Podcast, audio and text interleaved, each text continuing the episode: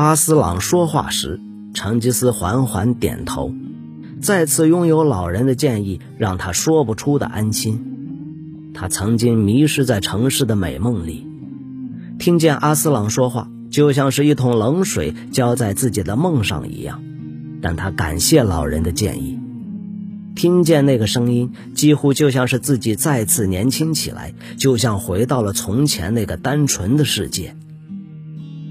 人一旦害怕，就什么都不做。那才是要注意的事。阿斯朗继续说道：“人们想着自己是懦夫时，他的心会被啃食。你养育儿女的方式才重要，晚上让你温暖的妻子在身旁才重要。活着的快乐、烈酒的快乐、同伴与故事，那些东西都很重要。但一旦你化为尘土，其他人……”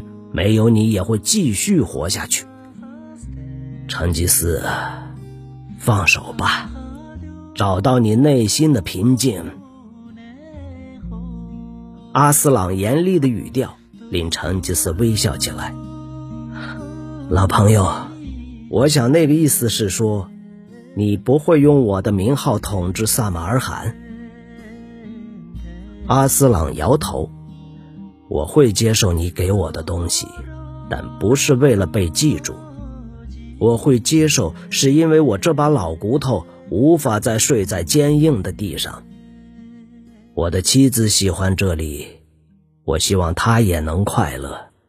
成吉思，这些是好的理由。一个男人永远该致力于取悦自己的妻子。成吉思大笑起来。我永远弄不清你是不是在玩把戏呀？他说：“从不，成吉思啊，我太老了，没办法玩什么把戏。我对我的妻子来说，几乎也太老了。但这不是今天的重点。”成吉思拍了拍阿斯朗的背，站了起来。他几乎要伸手拉他起来，但马上把手收回去，以免冒犯老将军。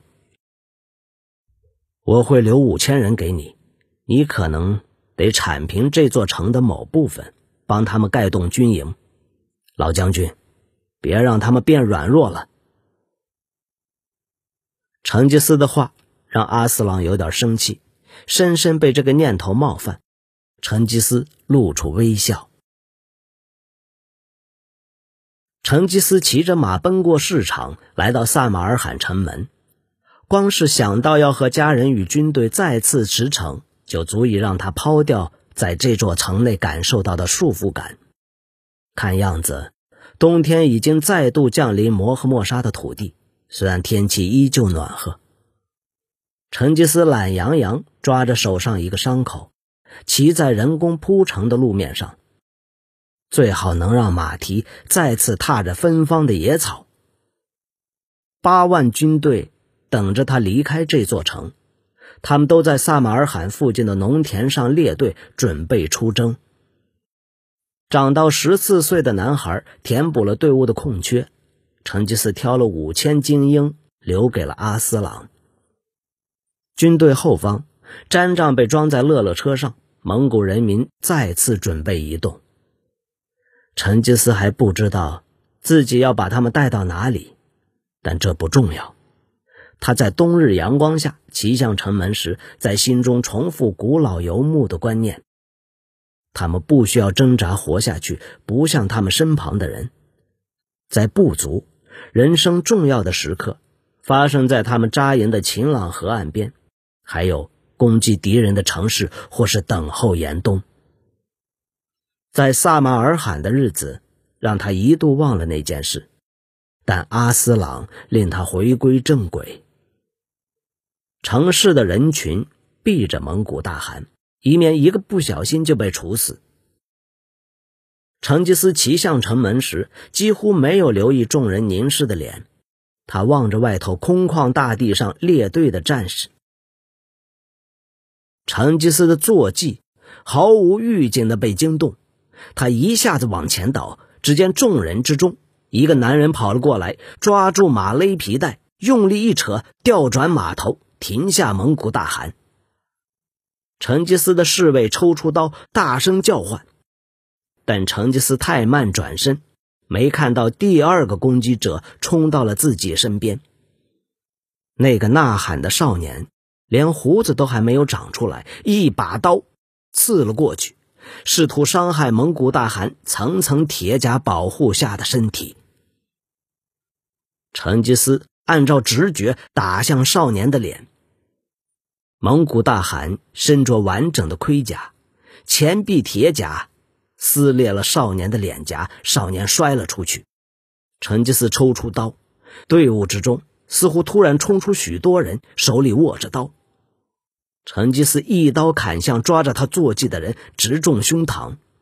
那人奄奄一息，但抓住成吉思的脚，手臂不停疯狂的挥舞，划破成吉思的臀部。成吉思痛得咕哝一声，再次一刀挥过，这次几乎砍下头颅。刺客在周围呐喊，不过侍卫也已冲向前保护大汗。他们不知道。也不在乎人群里谁是刺客，他们把眼前的男男女女全部杀光，直到满地死尸。成吉思气喘吁吁地坐在马上，被划破脸颊的少年恢复气力，再度扑了过来。一个侍卫刺向他的背，把他踢开，抽走刀，让他和其他人一样倒卧在地。市场已空无一人，虽然附近街道依旧回荡着尖叫与奔跑声。成吉思摸摸自己的伤处，这次伤的不算重。他对侍卫点了个头，知道他们会害怕自己竟让大汗受伤。事实上，他已经决定，因为他们的粗心大意而要把他们全部吊死。但现在他们手上都还拿着刀，围在自己身旁准备杀人，这不是告诉他们这件事的好时机。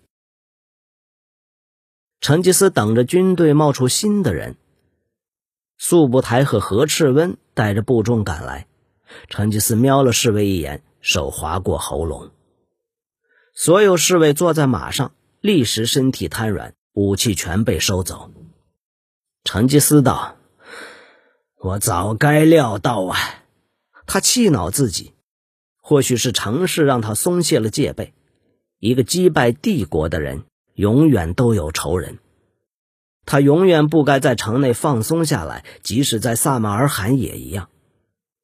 想到敌人已经知道他身处何方好几个月，他便暗自咒骂：游牧生活就有这个好处，敌人必须想尽办法才能找到你。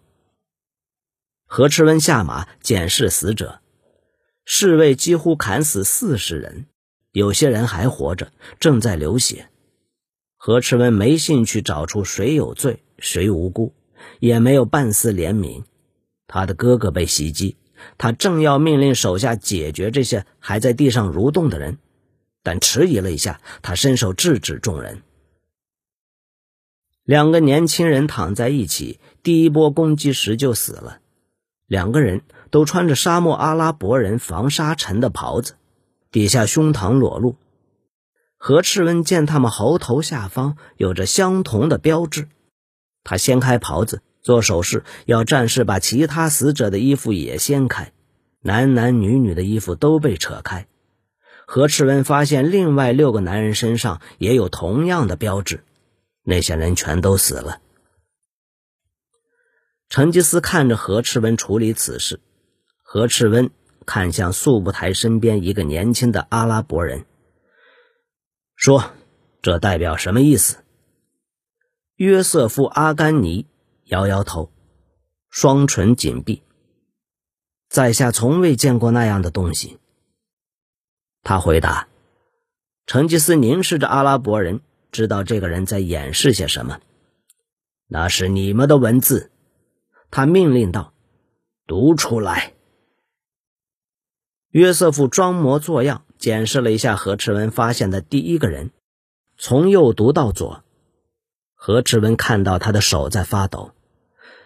大人，这个字是宁静，小的只知道那么多。成吉思点头，好像接受了这个答案一样。约瑟夫没再看的时候，他低吼一声后下马，身体的重量压在腿上时，痛得咬牙。拿下他，他命令道。约瑟夫还来不及抗议，速不台的刀已经抵到脖子，利铁在他的皮肤上热了起来。孩子，你知道他们身上全都会是同一个字。成吉思说：“告诉我，是什么样的人会在胸上刺这种字？说出来，我可以饶你一命。即使性命悬于一线。”约瑟夫的眼睛依旧看着人群四散的市场，找着可能正在监视的人。他没有看到那样的人，但他知道一定会有人守在那里，然后带话给下令杀人的首领。主人，您会离开这座城吗？他问道。素不台的刀压得他有点喘不过气。成吉思扬起眉毛，讶异年轻人居然有如此勇气。也或者这个人疯了，或是过于恐惧。不过他不知道究竟谁会比抵在喉咙上的刀更令人害怕。我今日会离开。是的，年轻人，快点说出答案。约瑟夫咽下口水，喉咙发干。大人，刺客身上会有这种标志，会有这样一个字。小的只知道这样，真的。成吉思缓缓点头。这样的话，要找出他们就容易了。苏不台，收起你的刀，我们需要这个小子。是大汗，他常助末将一臂之力。苏不台回答：“如蒙恩准，末将这就派人告诉阿斯朗将军这件事情。他会想要检查部众之中是否有人身上带着这个标志，甚至……”搜查城内的每一个人。突然，一个念头闪过速不台的脑子，他转身抓住约瑟夫，一把扯下袍子。约瑟夫措手不及，他的身上没有刺青。他怒视着速不台，整理好衣服。明智之举，成吉思说。他看着周围的尸体，苍蝇已经聚集过来。萨马尔罕已不在他心上。苏布台，吊死我的侍卫，然后跟上来。他们今天未能保护我。成吉思不去管臀上疼痛的伤口，重新上马，骑向军队。